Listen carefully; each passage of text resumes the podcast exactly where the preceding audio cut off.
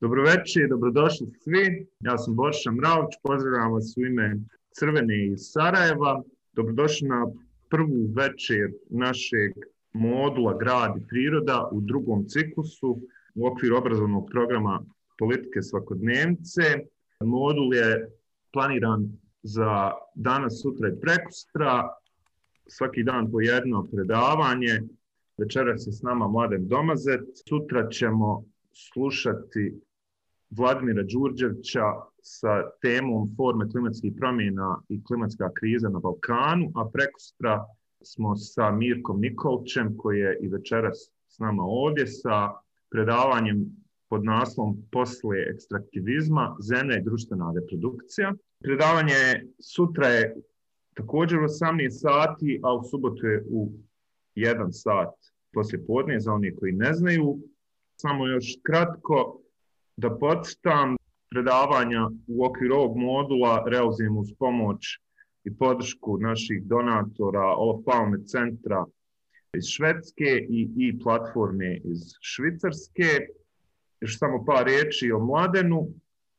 Mladen je diplomirao fiziku i filozofiju na sveučilištu u Oksfordu, a doktorirao je znanstvenom polju filozofije znanosti na sveučilištu u Zagrebu bogatih i širokih istraživačkih interesovanja, objavljeni su radovi vezani za analizu Wikipedije kao kompleksne mreže, zatim enciklopedijske natuknice u filozofskom leksikonu, te članci o održivosti i odrastu, o čem će nam večeras nešto i govoriti.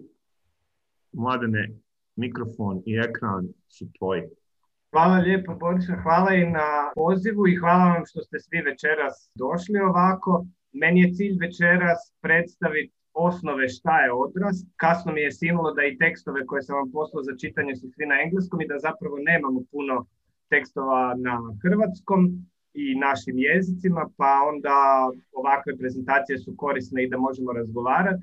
Ja se mogu zalaufati puno pričat, ali vidim vas sad na ekranu sa strane. Malo ću gledati u stranu i u svoj drugi ekran da vidim šta je na prezentaciji. Ali vi tako pravite dosadne i grozne face, pa ću ubrzati, preskočiti i tako dalje. Stvarno da probamo završiti sad vremena govora, da onda možemo razgovarati poslije. Isto tako, ako te face budu jako dosadne i nakon pol sata možemo i tad stati. U svakom slučaju, evo, cilj mi je večeras da prođemo to neko osnovno na našem jeziku šta je odraz, šta je nešto i ova znanstvena produkcija u tom polju napravila. Meni je znanstvena produkcija važna, znam da vas to može pilat, jer s jedne strane je to i društveni pokret i puno je zabavniji i zanimljiviji kao pokret, a meni je produkcija važna kao ne samo ono s čim se bavim, nego i to nekakva znanstvena istraživačka podloga da jedna tako utopistička ideja na prvi pogled ima osnovu za transformaciju društva i da se društvo u tom smjeru moraju i mogu transformirati, da o tome moramo razgovarati, ne samo kao šta bi bilo kad bi bilo, nego i kako točno to i postići. Za početak da uvijek pokažemo ove neke najjednostavnije stvari za slučaj da zaspite kroz prezentaciju, da odmah udarimo najvažnije na početku. Ovo je zapravo ilustracija koju je napravila Barbara Castro za djecu jednog kolege iz Barcelone, Giacomo Dalise, kad je on djeci trebao svoje objašnjavati šta bi bilo odrast, onda je tako išlo nešto kao rast je više istoga, da se slon propinje da proba biti još veći. Ekonomija stabilnog stanja za koju ste isto možda čuli je zapravo isto istoga, slon jednostavno stoji kakav je, a recesija i štednja su da se slon proba stisnuti i ovako prebaciti na niže, znači manje istoga, dok je zapravo odrast nije manje isto, nego je promjena u nešto skroz drugačije i od slona napraviti tog puža, puž i nekima jako gadan simbol jer je bala, s druge strane puž je i hermafrodit, vrlo spor i vrlo stabilan i ima svoju kućicu i tako dalje i to je neka simbolika da sa nekog konja, slona i deve trebamo malo i kao puž razmišljati. Nije tako nova ideja, svako malo neko nešto ispali, pa tako smo mi imali neko istraživanje gdje se 60% ljudi u našem istraživanju preko 60% složilo da BDP mjeri sve osim onog što je važno u životu, a davne 68. kad je sve i počelo tih 60-ih i ranih 70-ih je još Robert Kennedy na sveučilištu u Kansasu držao neki govor gdje je onda objašnjavao da zapravo BDP, a to je ono kretanje BDP-a je ono što mjerimo politikom rasta i ono što te, čemu težimo politikom rasta, da on mjeri zapravo sve ono što ne valja u životu, a izostavlja ili ne mjeri ono zbog čega živimo, ljepotu, obrazovanje, ljubav, jer te stvari jednostavno nisu tržišne. I u tom smislu ja ću povremeno u prezentaciji imati ovakve ubačene e, upute, to su zapravo upute na poglavlja u knjizi koju ću vam kratko predstaviti ovom pojmovniku odraz, koje se onda bave tom temom, jer on baš kao pojmovnik ide u te kratke do pet strana, osnovno zašto su neki pojmovi važni za odraz. Na početku početna pozicija je li, koja odraz polazi je da nastojanje za ekonomskim rastom danas udrukuje višestruke poteškoće i u prirodi i u društvenim odnosima. Kratko rečeno ne ide ovako dalje, ne možemo. I onda odrasnici, a to je naša prevoditeljica tako da bude slično bitnicima, nazvala ljude koji rade ili teže odrastu, predlažu institucionalne, kolektivne i svakodnevne, znači ono osobne u privatnom životu, promjene koje bi nas navedenih uzroka, tih koje rast proizvodi, i posljedica njihovih oslobodile. Znači odraz traži promjenu i sistemski i osobno i to nam je neka važna komponenta za razumjeti ovo ostalo što će ići. Povijesno u engleskom govornom području tu nešto specifičnije, oni su imali cijeli svoj jednu misalnu školu u 70-ima, a u engleskom kulminira sa tim globalnim razgovorima o granicama rasta, Donela i Denisa Meadowsa, one knjige Limits to Grow. I sad, u svakom slučaju, od 70. do početka stoljeća, zapravo realno ovo točkama su bile projekcije, realno mi u biti u pravilu slijedimo te projekcije i stvarno i sa potrošnjom neobnovljivih resursa, sa potrošnjom hrane, a te projekcije od ranih kompjuterskih modela iz 70-ih su još pokazivale da oko 2030. znači između sad i 2030. ide kulminacija i onda pad i populacije i dostupne hrane i tako dalje. To je još i prije nego što smo sa klimom ozbiljno počeli razgovarati. U nekom smislu rast kao tendencija ima problem i projicirano je da će kao takav nasilno prestati i odrast je u biti pokušaj da se to nasilno izdigne i da zapravo strukturno i strateški promijenimo štetne utjecaje i po nas i po prirodu i o njima ću vam puno detaljnije nešto kasnije, ali ovo je ono čemu ćemo se vratiti na kraju za naš zaključak. Važno nam se osloboditi mitova i idola kojima objašnjavamo i opravdavamo, a kad opravdavamo onda zapravo predstavljamo kao nužno ovo zapadnjačko društvo orijentirano na rast, da ideja razvoja je u biti Amerika ili zapadna Europa, a moramo zapravo osmišljavati, a onda i graditi ekološki stabilna i pravedna društva. E sad, utopistička težnja, vratit ćemo se na kraju možda i nekim konkretnim mjerama, ali u svakom slučaju to je ono što nam treba za zadovoljno ili čak i uspješno proći 21. stoljeće koje je stvarno štripac za cijelu vrstu i hrpu drugih vrsta koje smo u međuvremenu uvalili u svoju kalju.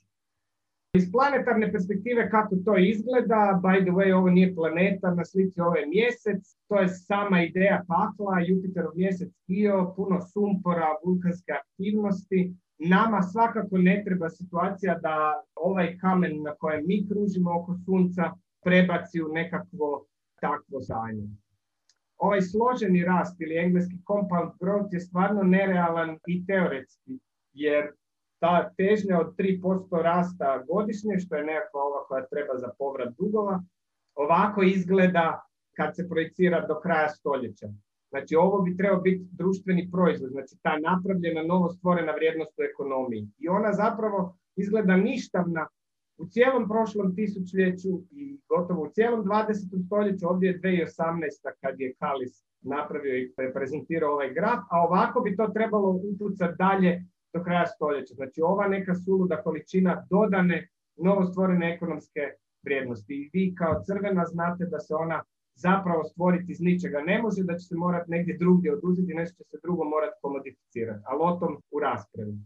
Stopu rasta koju smo do sad imali zapravo prati i stopa uništenja okoliša, što nam je onda taj ozbiljni problem za 21. stoljeće. Ovo je obično slika koju lako prikazujemo, to je to veliko suludo ubrzanje u 20. stoljeću. Neki od ovih grafova idu i od industrijske revolucije, ali u svakom slučaju kako je populacija ili stanovništvo, BDP i sve to pucalo prema gore, tako ide i potrošnja vode, energije, papira, gnojiva, ali porasla je i ova globalna temperatura, kiselost oceana, količina metana i sve to što je vezano uz klimatske promjene. U nekom jednostavnijem prikazu ja sam koristio u jednom od ovih tekstova što sam vam poslao samo ovu pratnju između predindustrijskog i današnjeg gdje su biti krivulje blisko slične, ne tvrdim nikakvu zasad uzročno posljedičnu vezu, nego jednostavno kako eksponencijalno je rastala globalna ekonomija, rastao je i koncentracija CO2 u zraku jer smo fosilna ekonomija. Europa se voli hvaliti kao taj zeleni kontinent, da je ona postigla razdvajanje i to je ono što ekonomski volimo, razdvojiti ekonomski rast od ekološkog zagađenja. Međutim, činjenica je da nema razdvajanja čak ni u Europi, a kamoli u, na drugim kontinentima.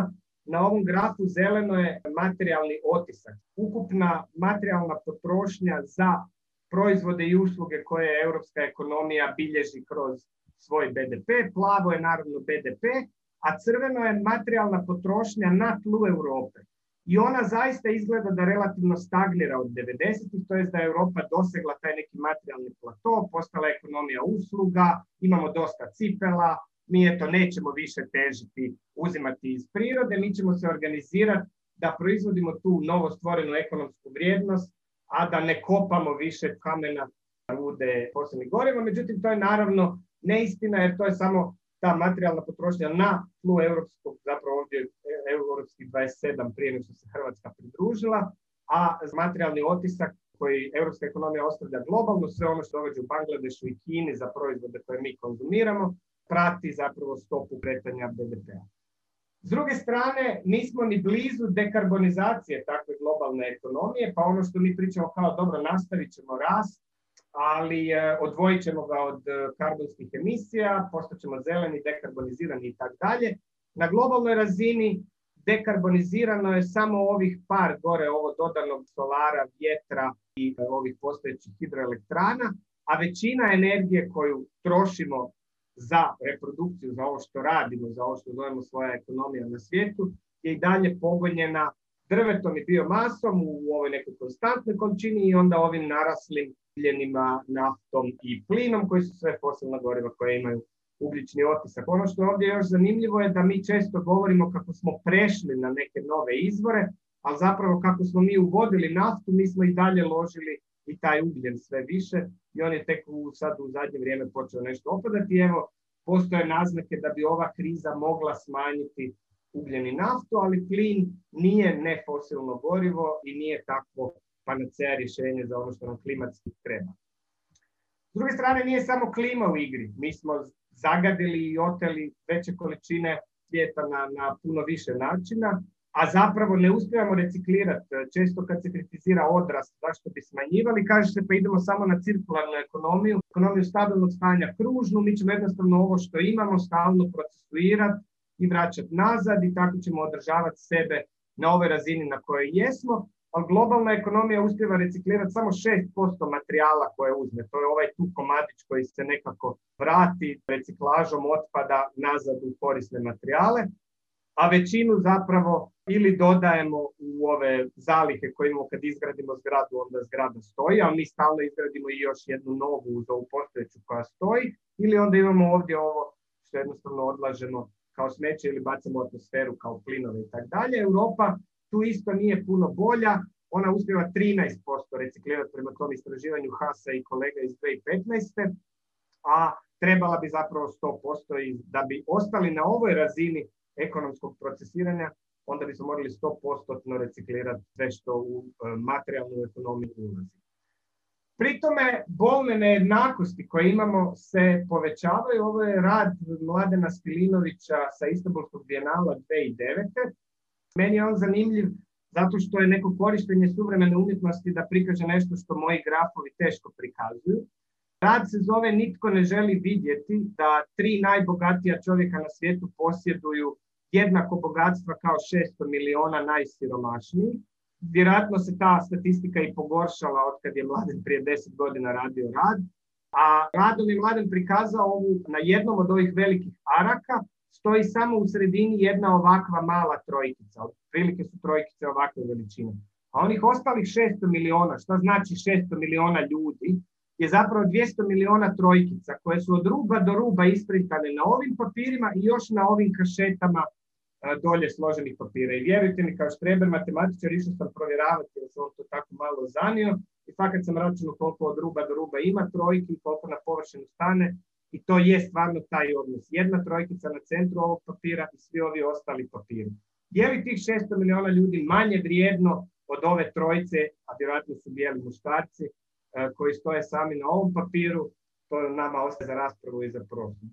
O nejednakosti još kao rastom smo jeli u 20. stoljeću, ipak mi poboljšali stvari, doveli smo razvoj, digli smo iz siromaštva, pa tako 74. na FAO-ovom samitu kaže Kissinger, izbrisat ćemo glad u svijetu za 10 godina. Prošlo od 74. skoro 40 godina, tad je bilo 460 milijuna gladnih, 2018. ekonomskim rastom smo digli ukupnu vrijednost ekonomije 100%, dakle poduplali smo ukupnu ekonomsku vrijednost, ali smo imali 800 milijuna gladnih.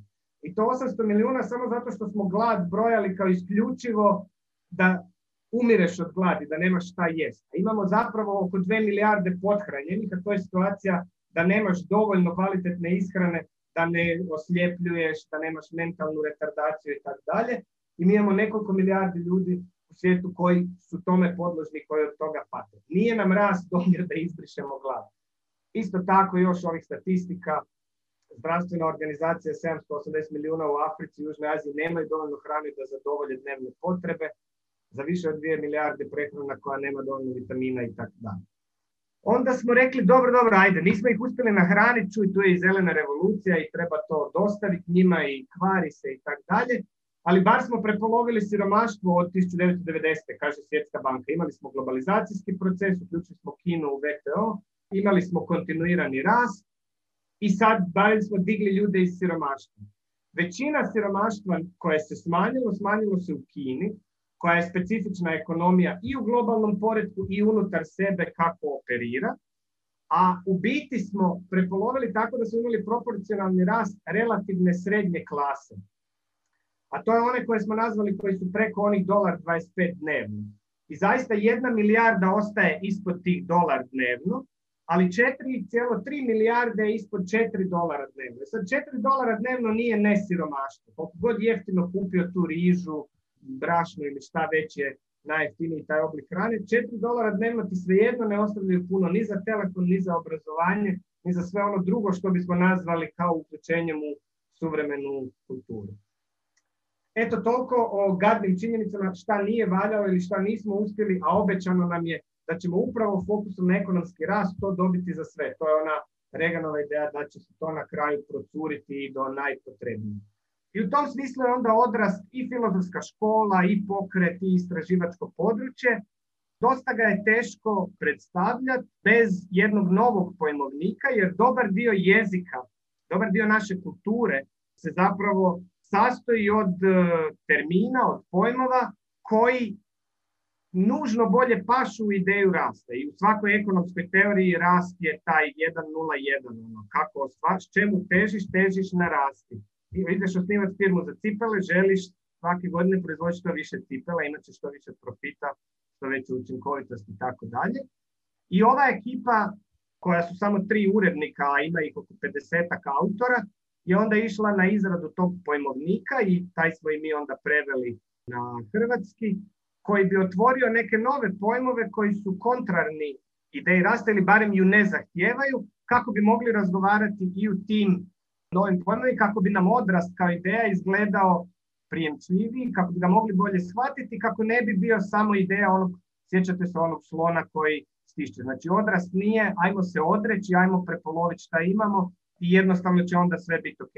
Svakako trebamo manji materijalni protok u prerazvijenim društvima globalnog sjevera, ali ne tako da jednostavno se isključivo nečega odreknemo i sve druge strukture proizvodnje, distribucije i tako dalje ostavimo po.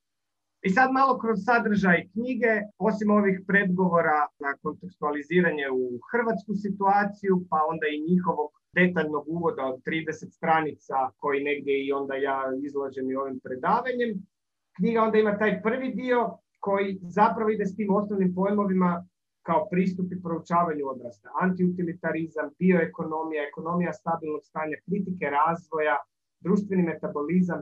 Te su stvari važne jer se ne spominju u standardnoj ekonomskoj teoriji i jer zapravo se ne spominju u standardnoj kulturnoj teoriji.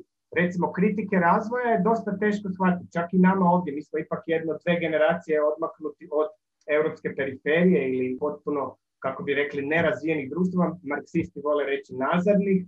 I nama isto kao ideja kako ćeš bez razvoja, jesi normalno.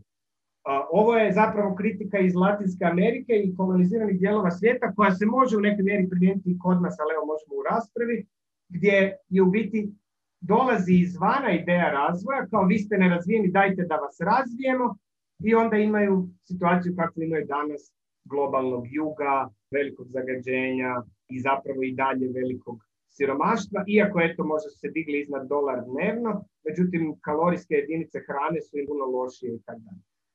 U drugom dijelu koji onda zovu jezgra su ovi glavni pojmovi kojima se u teoriji odrasta barata.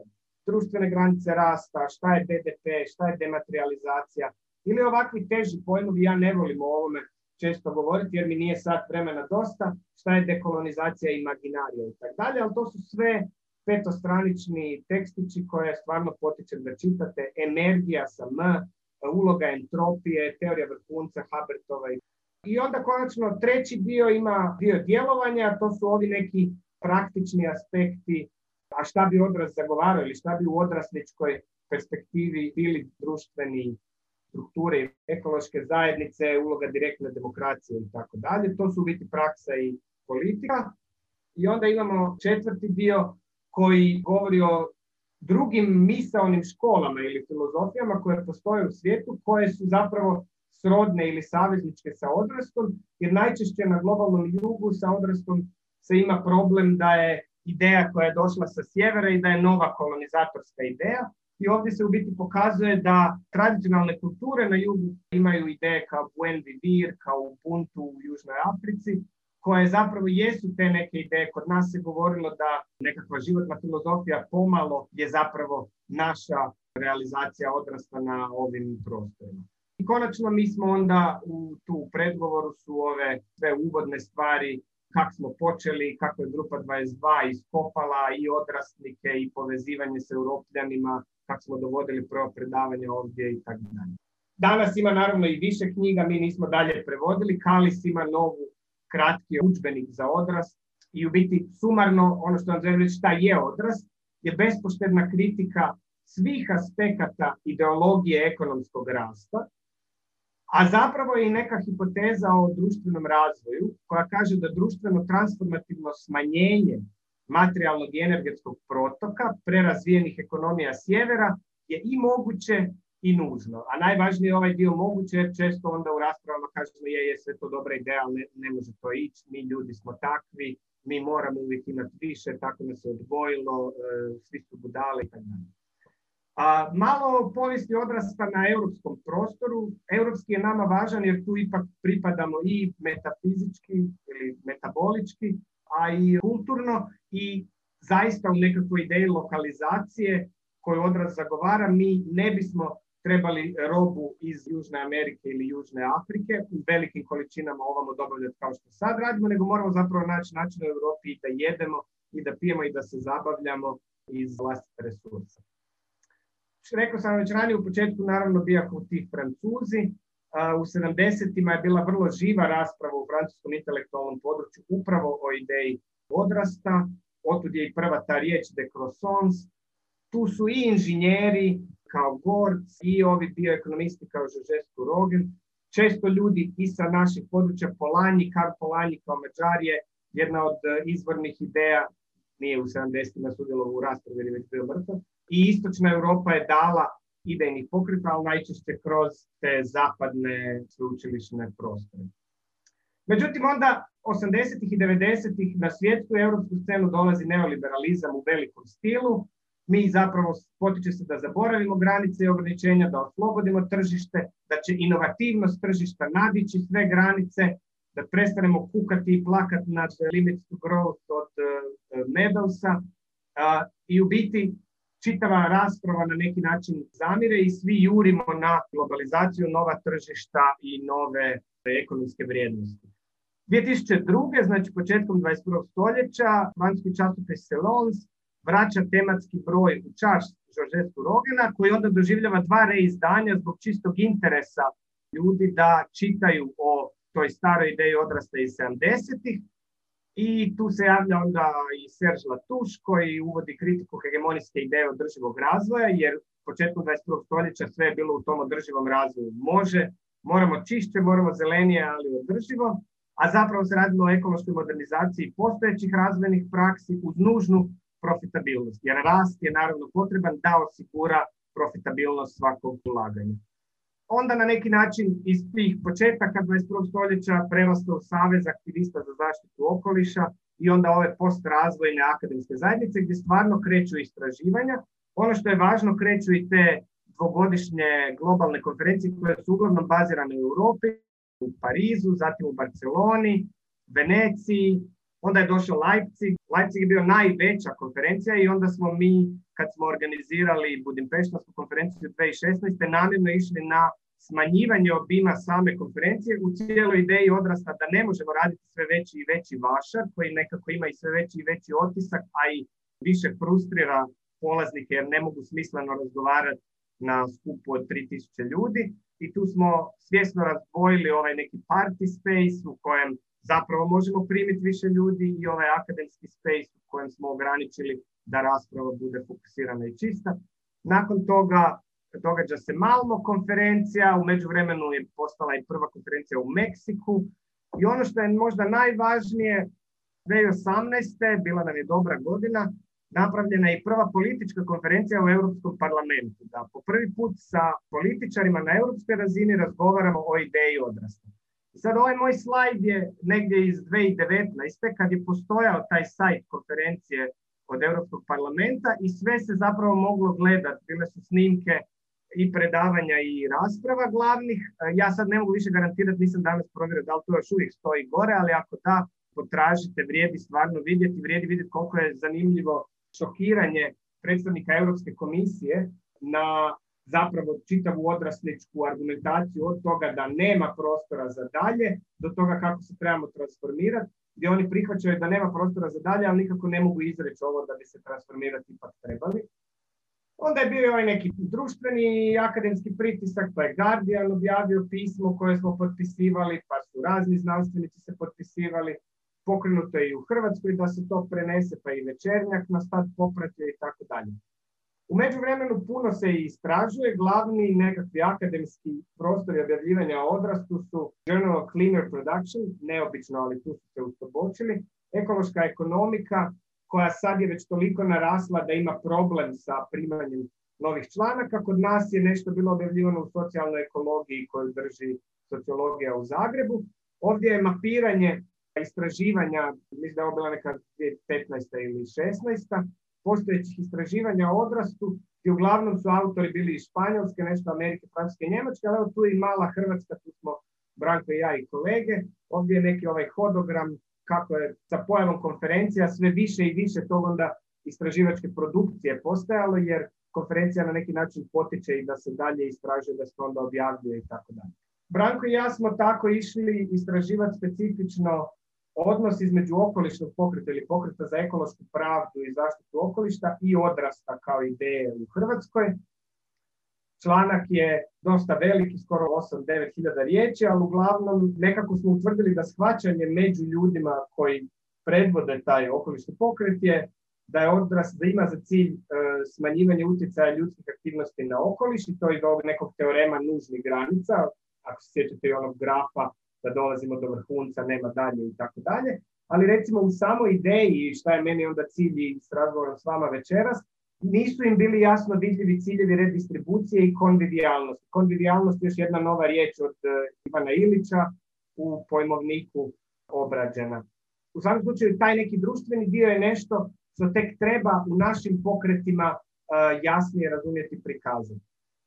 I ekološki pokret i odraz dijele materialističku motivaciju za popravljanje društveno-ekoloških uvjeta. Znači, to nije neka spiritualna postmaterialistička, nije me briga šta se događa u svijetu, puno meditacije i zatvaranja u sebe i traženja neke druge van materijalne razine. E, oba prihvaćaju zapravo da je priroda i okoliš osnova blagostanja i prije nego što ju rad preradi u proizvode koje ljudi koriste. I ti planovi pokreta razumiju da su strukturni problemi neodrživosti usađeni u naravi političko-metaboličkog sustava, znači u naravi suvremenog kapitalizma ako hoćete. Oni djeluju sami više na lokalno dostupne točke sustava, pozivaju na političko globalno povezivanje, udružuju se sa kolegama globalno i narativa zazivanja i jugoslavenskog nasljeđa socijalističke modernizacije i same ideje komunizma, ali je zapravo zadaća za odraslike teoretičare imenovati pravu političku artikulaciju odrasta u Europi. S druge strane, uz akademsku produkciju postoji ta okupljanja na društvenim mrežama, na Facebooku postoji grupa odrast e, u kojoj na našem jeziku, jezicima onda raspravljamo ili šeramo te članke i tako dalje. I sam naš institut ima cijelu sekciju, cijelu temu odrasta kojom se bavimo. Tu je i naša istraživačka produkcija i naše događanja i što više ćemo probati uskoro i u ovoj sekciji rasprave i više ovih nekih bilo teoretskih, bilo praktičnih tekstova na našem jeziku objavljivati. Sad dođemo do onog filozofskog dijela koji je nekako u središtu onog što bih vam htio pričati, ali imam toliko empirijskog materijala da želim požuriti prema njemu. Ali u biti, zašto se ustajemo svako jutro iz kreveta je dio mitova ili narativa ili priča koje sebi pričamo kao dio kulture. Šta sam ja, šta radim danas, koji su mi ciljevi, koja mi je uloga, šta sam ja kao pojedinac, šta sam u društvu. I nama trebaju novi mitovi za novu eru, jer na neki način rast je ugrađen u dobar dio aspekata mitova koje danas preuzimamo iz škole ili automatski smo dužni potpisivati samim sudjelovanjem u suvremenoj kulturi. Jedan od njih ili prvi je da shvatimo u kojoj mjeri nam je planeta dobitna srećka i u kojoj mjeri se ne možemo zaprkavati sa e, njezinom ekološkom stabilnošću. Ja tu sad imam nabacano raznih e, primjera, ali ukratko rečeno, mi nemamo drugu planetu i ako ovu zagadimo do mjere da je uništimo, a stvarno smo na razini da se to dogodi, da se prebacimo u to stanje u sljedećih deset godina, nema tog Marsa na koji možemo oceliti, niti će nas Elon Musk tamo u dovoljnom broju prebaciti da možemo tamo živjeti i raditi. S druge strane, ova planeta je preživljavala pet masovnih izumiranja vrsta već u svojoj povijesti i ona je evolucijski imala kriznih razdoblja kad je život nakon što se razgranao u nekom obliku i onda u tom razgranatoj formi prerađivao sve više i više sunčeve ulazne energije, onda bi se dogodila neka kataklizma, ponekad uvjetovana i nus proizvodom iz tog života, gdje bi onda naglo opao i ta njegova raznolikost i sam broj jedinki, to jest maltene doveo, doveo bi se do izumiranja maltene totalnog.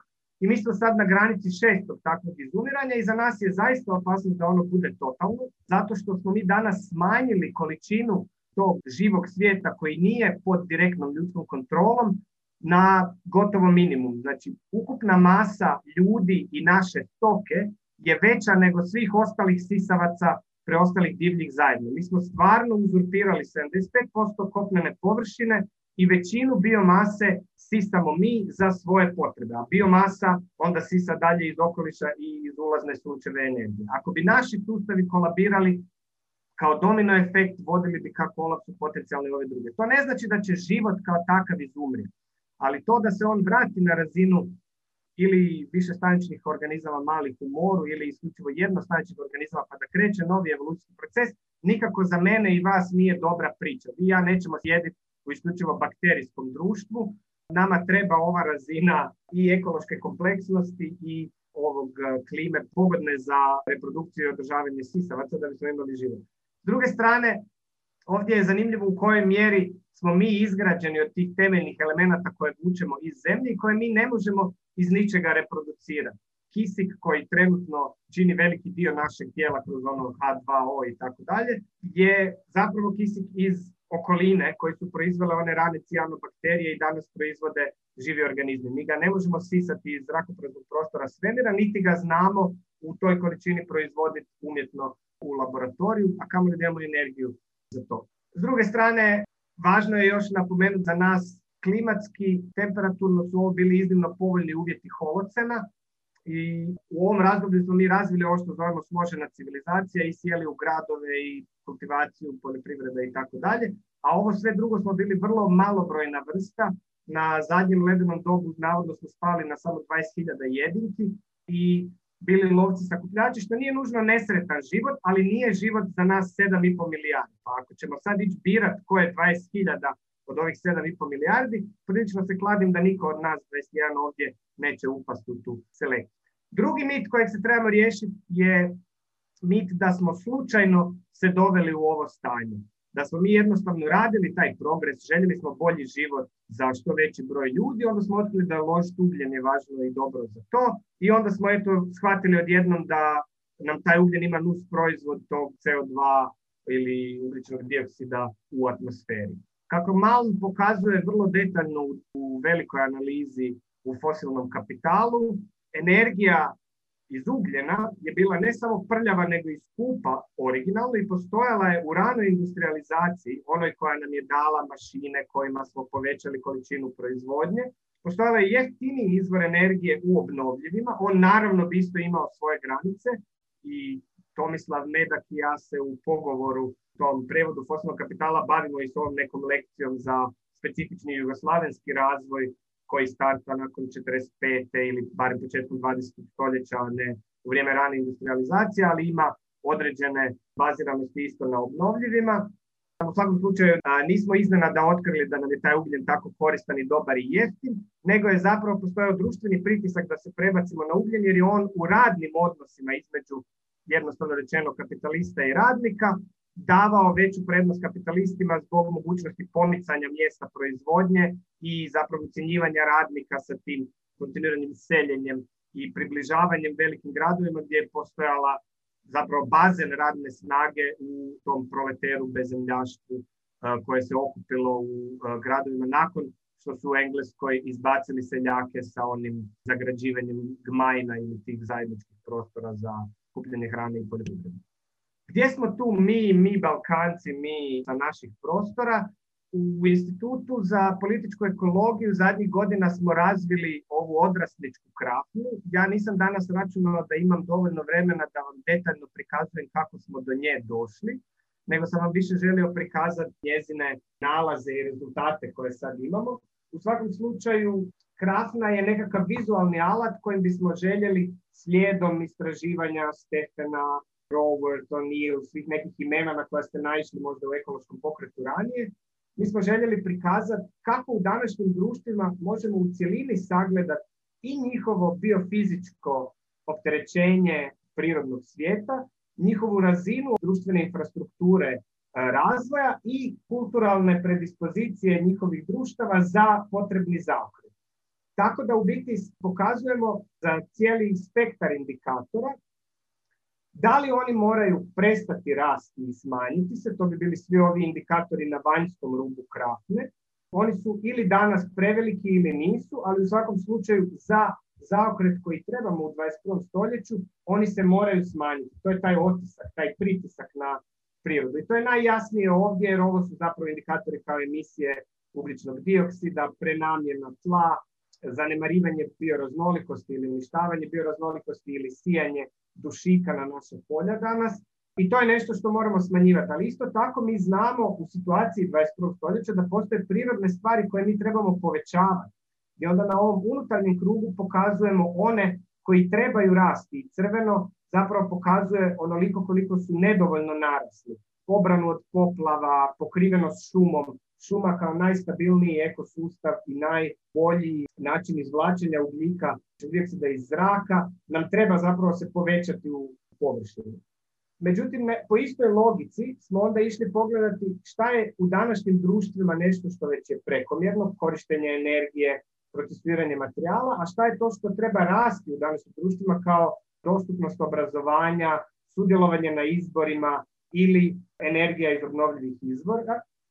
I onda ono najvažnije u ovom kulturalnom segmentu ili političkom, koji su to prosječni stavovi u našim društvima koji se trebaju smanjiti, koji danas opterećuju naša društva, kao recimo frustracija demokratskim procesima ili ljutnja na postojeću demokraciju ili antropocentrizam kao stav da ljudi jednostavno trebaju i moraju gospodariti cijelom planetom i da mi nemamo potrebu njezine zaštite ili održavanja.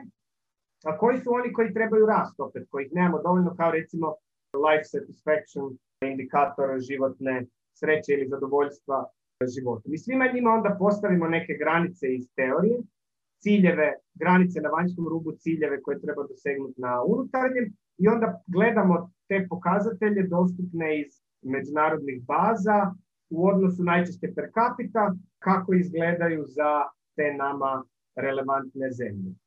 I ovdje vam sad zapravo prikazujem Bosnu i Hercegovinu i Hrvatsku, prve te susjede, da vidite nešto što možemo zaključiti o oblicima. Bosanske emisije CO2 su per capita jako velike zbog velikih ugljenskih i mazutnih postrojenja. Nešto je problem i sa prenamjenom tla i tu je već došlo do granice i ne bi trebalo dalje e, šumska područja pretvarati u stambena ili obradiva. Potrebno je više raditi na zaštiti bioraznolikosti prema indikatoru zaštite bioraznolikosti, ali recimo u obje zemlje potrošnja vode je ispod obnovljivih granica održivih na razini onih zaliha koje zemljopisno one imaju, dok recimo ovaj dušik u tlu prelazi granicu u obje zemlje. Onda recimo površina pod organskom poljoprivredom u obje zemlje je mala, Takav jedan indikator je često problematičan jer zapravo broji certificiranu organsku poljoprivredu, što kod nas niti je popularno, niti nužno treba biti jer je skupo i administrativno zahtjevno. S druge strane, nemamo drugog indikatora da kažemo koliko je površina pod održivim načinom obradnje. Ali druge stvari na koje bi vam ukazuje, recimo ovdje masnoće u hrani koje u bosanskim prosjecima nisu preko zdrave granice, dok u hrvatskima jesu i to su masnoće, ne samo ova mast iz svinjetine i kulena koju jedemo, nego recimo i sve one masnoće koje u procesuiranim proizvodima suvremenog svijeta dobivamo iz palminog ulja, a palmino ulje pak dobivamo uništavanje borneovskih prašuma i tako dalje. Zanimljivo je vidjeti ovu količinu radnog vremena koje se ulaže. Mi smo stavili granicu od 32 sata tjedno jer opet u odrasničkoj teoriji zagovara se to smanjenje radnog tjedna, oslobađanje više vremena za sudjelovanje u zajednici i brigu za sebe i svoju zajednicu. Ili recimo, meni je zanimljiv i ovaj zaduženost kućanstava gdje smo gledali u kojoj mjeri je prosječna zaduženost kućanstava u društvima, u kakvom je omjeru sa mogućnosti njihovog vraćanja tog duga u roku godine dana. I sad za Bosnu recimo nemamo podatke, zato je ovo slovce crveno, za Hrvatsku je to ova neka razina koja će nam biti jasnija komparativno kad prikažemo druge zemlje, ali recimo važno je to zato što ulaskom u kredite i zaduživanje mi ne možemo kao pojedinci napustiti ekonomiju rasta. Zašto ja ne mogu ostaviti svoj posao ići na pola ratnog vremena? Zašto imam kredit za stan i moram ga nastaviti otplaćivati jer inače neću imati gdje živjeti? A onda bi mogu imati i kredit za auto, ako mi bude trebao auto, onda bi mogu imati kredit za još nešto i tako dalje i vidjet ćete u drugim društvima koliko to bude veliko. Kod ovih kulturalnih, isto cijelo jedno predavanje bi se moglo zadržati na tome, ali ovdje mi je samo zanimljivo da u obje zemlje postoji prema komparativnim istraživanjima iz ankete International Social Survey Program, blago to nezadovoljstvo postojećim poslovima, znači radim na glupom poslu, nisam sretan, ali kod obje je jako ova frustracija sa demokratskim procesima u zemlji. Znači naša društva zapravo nisu zadovoljna onom demokracijom koju mi imamo. To je problem za transformaciju na odrast, zato što ne možemo dobiti instrumente popularnog poduzetog zaokreta. Recimo, za Bosnu nemamo podatke o percepciji korupcije, nemamo ni o podršci odrastu, to bi ovaj DS je Degrowth Support, dok za Hrvatsku imamo recimo ovu visoku percepciju korupcije, gdje se smatra da zapravo korupcija je potrebna, ovo je bilo neko mjerilo i za obrazovanje, i za zdravlje i tako dalje. Vjerujem da bi i za Bosnu ta percepcija bila visoka da je sudjelovalo u tom istraživanju, da imamo te podatke, ali recimo za Hrvatsku, i to ću vam onda kasnije za koju minutu detaljno pokazati, imamo relativno visoku podršku odrasničkim stavovima. Kad se pita samo o stavovima, naši su građani zapravo većinom odrasnički. I možemo kasnije u raspravi vidjeti otkud je to moglo doći, zašto smo takvo društvo. Sad vam samo želim pokazati, evo opet usporedbe ove Bosne koju smo već upoznali, Bosne i Hercegovine, a sad je tu s tom jednom idealnom švedskom, bogatom zemljom europskog sjevera. Tu kao u obliku vidimo da je puno manje ovih stvari unutra koje treba rasti ili pogurivati ili poboljšavati. Ovdje im je otpornost na poplave problematična, što je neko vrlo infrastrukturno pitanje sa klimatskim promjenama, koliko poplava očekujemo, ali recimo Švedska bi također trebala pojačati svoju zaštićena područja nacionalnih parkova, područja pod e, striktnom zaštitom prirode, upravo zato da se stvore područja na kojima čovjek nema utjecaja, da bi se ekosustavi obnavljali sami od sebe i zapravo preživjeli ovu krizu izumiranja koja ide, ali pogledajte zaduženost u Švedskoj. Kad je ovako osjenčano crveno, to u pravilu znači da nam to mjerilo izlazi daleko preko grafa, jer grafovi ove vrste ne mogu prikazati mjeru duplo veću od naše postavljene granice, jer u protivno bi cijeli graf bio mali da nam sad ova tu traka od curi negdje dolje preko ekrana.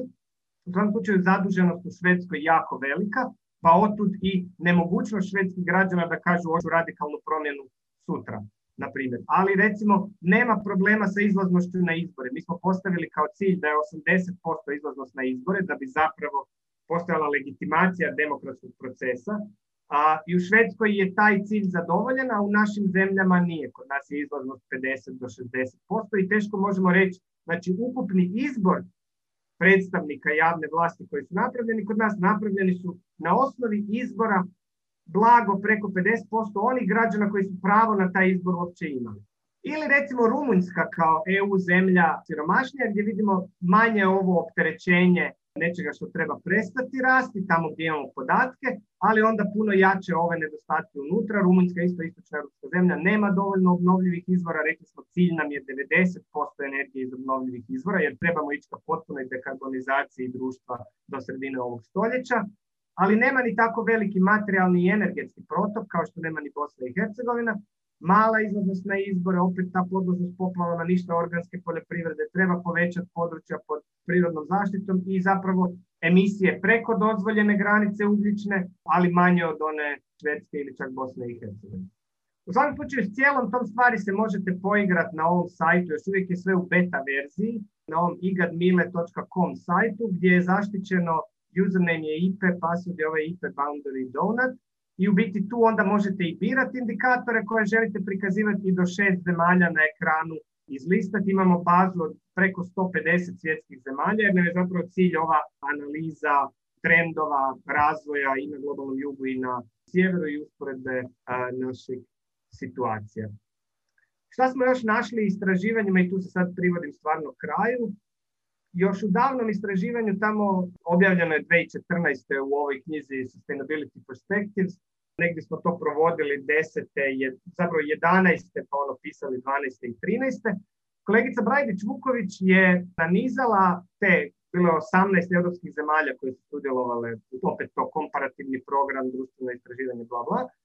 I ona je napravila taj regresijski model gdje ih je podijelila u jednu ovu grupu, ovdje su istočno europljani, Ovdje su ovi sjevernjaci i zapadnjaci, začuđujuće ove demokracije, socijaldemokracije sa europskog sjevera su u ovom kvadrantu, objasnit ću vam šta on je, a onda ovdje u donjem kvadrantu bi bile ove neke tradicionalnije romaničke kulture i onda nešto ovo crvena Austrija i tako. Ono što smo zapravo tu stavili kao osi je nekakva orijentacija ka neoliberalizmu, znači prema gore, na ovoj osi prema gore idemo ka više neoliberalnim zemljama i to je kao društvena orijentacija. Vama može biti čudno kako socijaldemokracije sa europskog sjevera mogu biti neoliberalne, ali to je zapravo kulturološka orijentacija na indeksu koji smo konstruirali njihovih društava, odgovornost za sebe, poduzetništvo i tako dalje.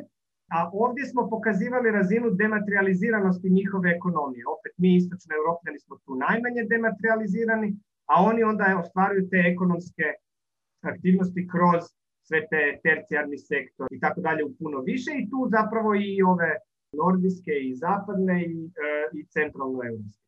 Ono što je bilo onda zanimljivo je vidjeti kako oni gledaju okolišne rizike kao klimatske promjene, kao opasnost klimatskih promjena zagađenja u ovoj budućnosti, kakvo ponašanje na to izjavljuju jeli, u takvim anketama.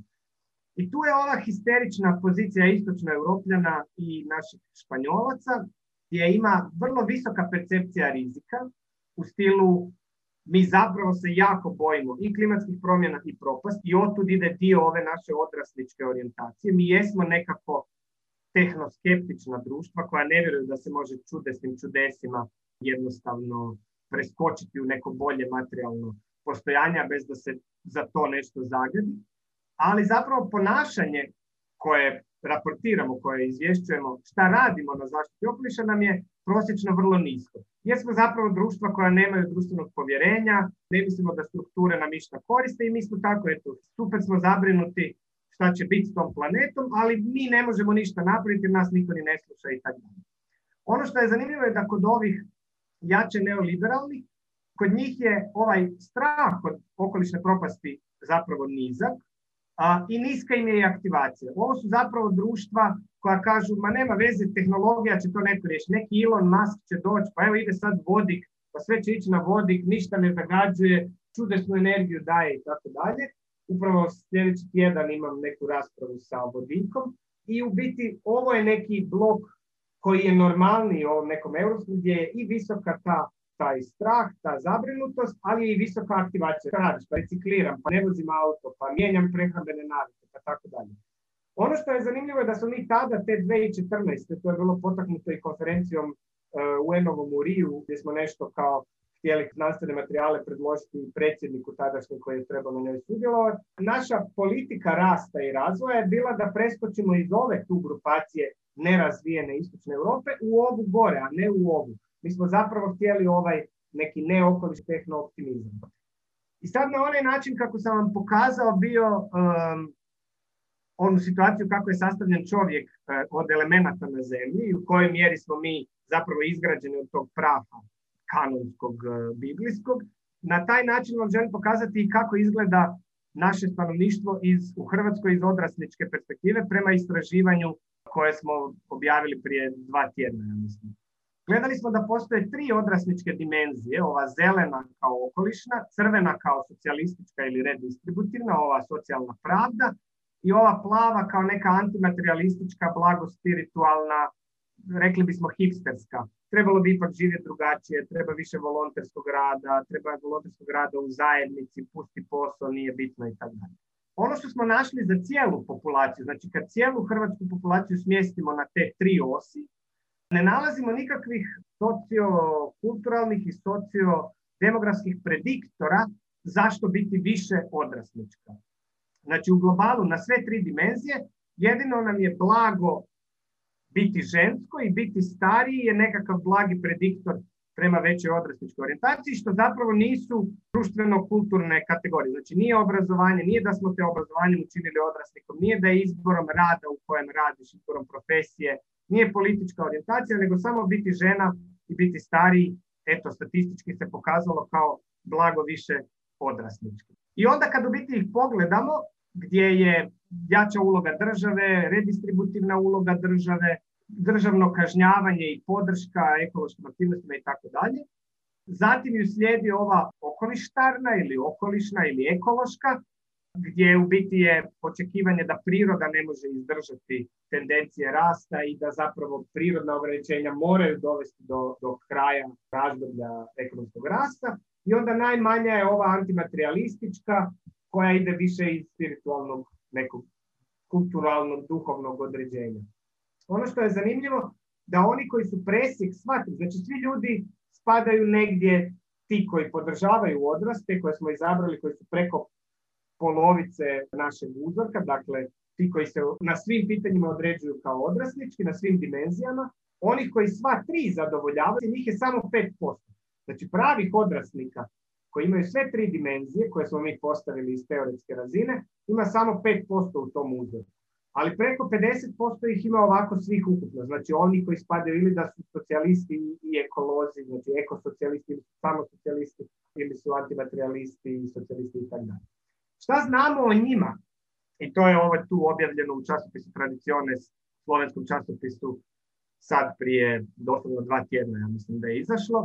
Za socijaliste znamo da su iz bogatijih kućanstava, iz bogatijih familija, srednja klasa i više, da su jako socijalno angažirani, da rade u društvu i zajednici, politički su aktivni i smatraju se politički reprezentiranima, podržavaju naravno kao pravi socijalisti jaču ulogu države ili države kao redistributora i kontrolora i imaju nisku razinu povjerenja u ostatak društva ili u društvo općenito u stilu gdje je ja to mislim i ja i moja ekipa, ali previše ovih drugih budala i tako ono što je zanimljivo da njima najbliži, oni koji bismo trebali kao najveću političku orijentaciju odrasta kao ekosocijalisti, znači ovi čisti ekolozi, oni su zapravo iz siromašnijih kućanstava, to je prava ova ekologija siromašnih i ovo uviđavanje da obećanje ukupnog obogaćenja neće nužno ne ići na trošak prirode i da će u nečem dvorištu završiti to smeće nisu legalisti, preferiraju vlastita uvjerenja nad poštivanjem zakona, spremni su i kršiti zakon kad je to za ono što oni procjenjuju kao ekološko ili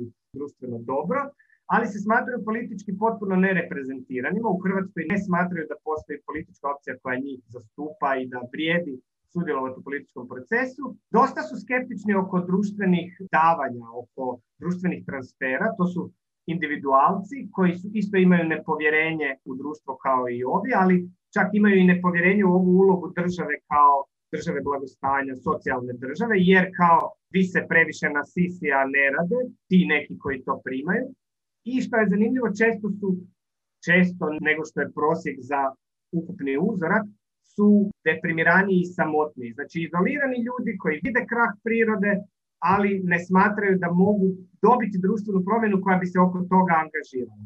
I konačno onda najzanimljiviji su ovi antimaterialisti, najmanja skupina, bogata kućanstva, uglavnom iz gradova, jako dobro umreženi, članovi raznih društava, puno volontiraju, pa otud cijene volonterski rad, ali imaju i vremena za volontiranje. Ali recimo što je zanimljivo, oni nisu kao većina, kad ih gledamo kao skupinu, nisu ekološki orijentirani. Oni su nesigurni oko toga da li je ekologija previše restriktivna, da li treba takve snažne mjere. Njihova pobuda za podržavanje odrastičke dimenzije ide više iz kulturalnih i, i društvenih ciljeva nego nužno iz ekoloških za cijelu tu grupaciju. I sad ovo je zapravo pitanje kako dobiti političku artikulaciju koja bi objedinjavala sva ova tri. To je zanimljivo pitanje za Hrvatsku danas, s obzirom na ono što treba postići sa smanjenjima i povećanjima koje sam vam pokazao u onoj uh, početnoj kraku. Znači sad stvarno završavam.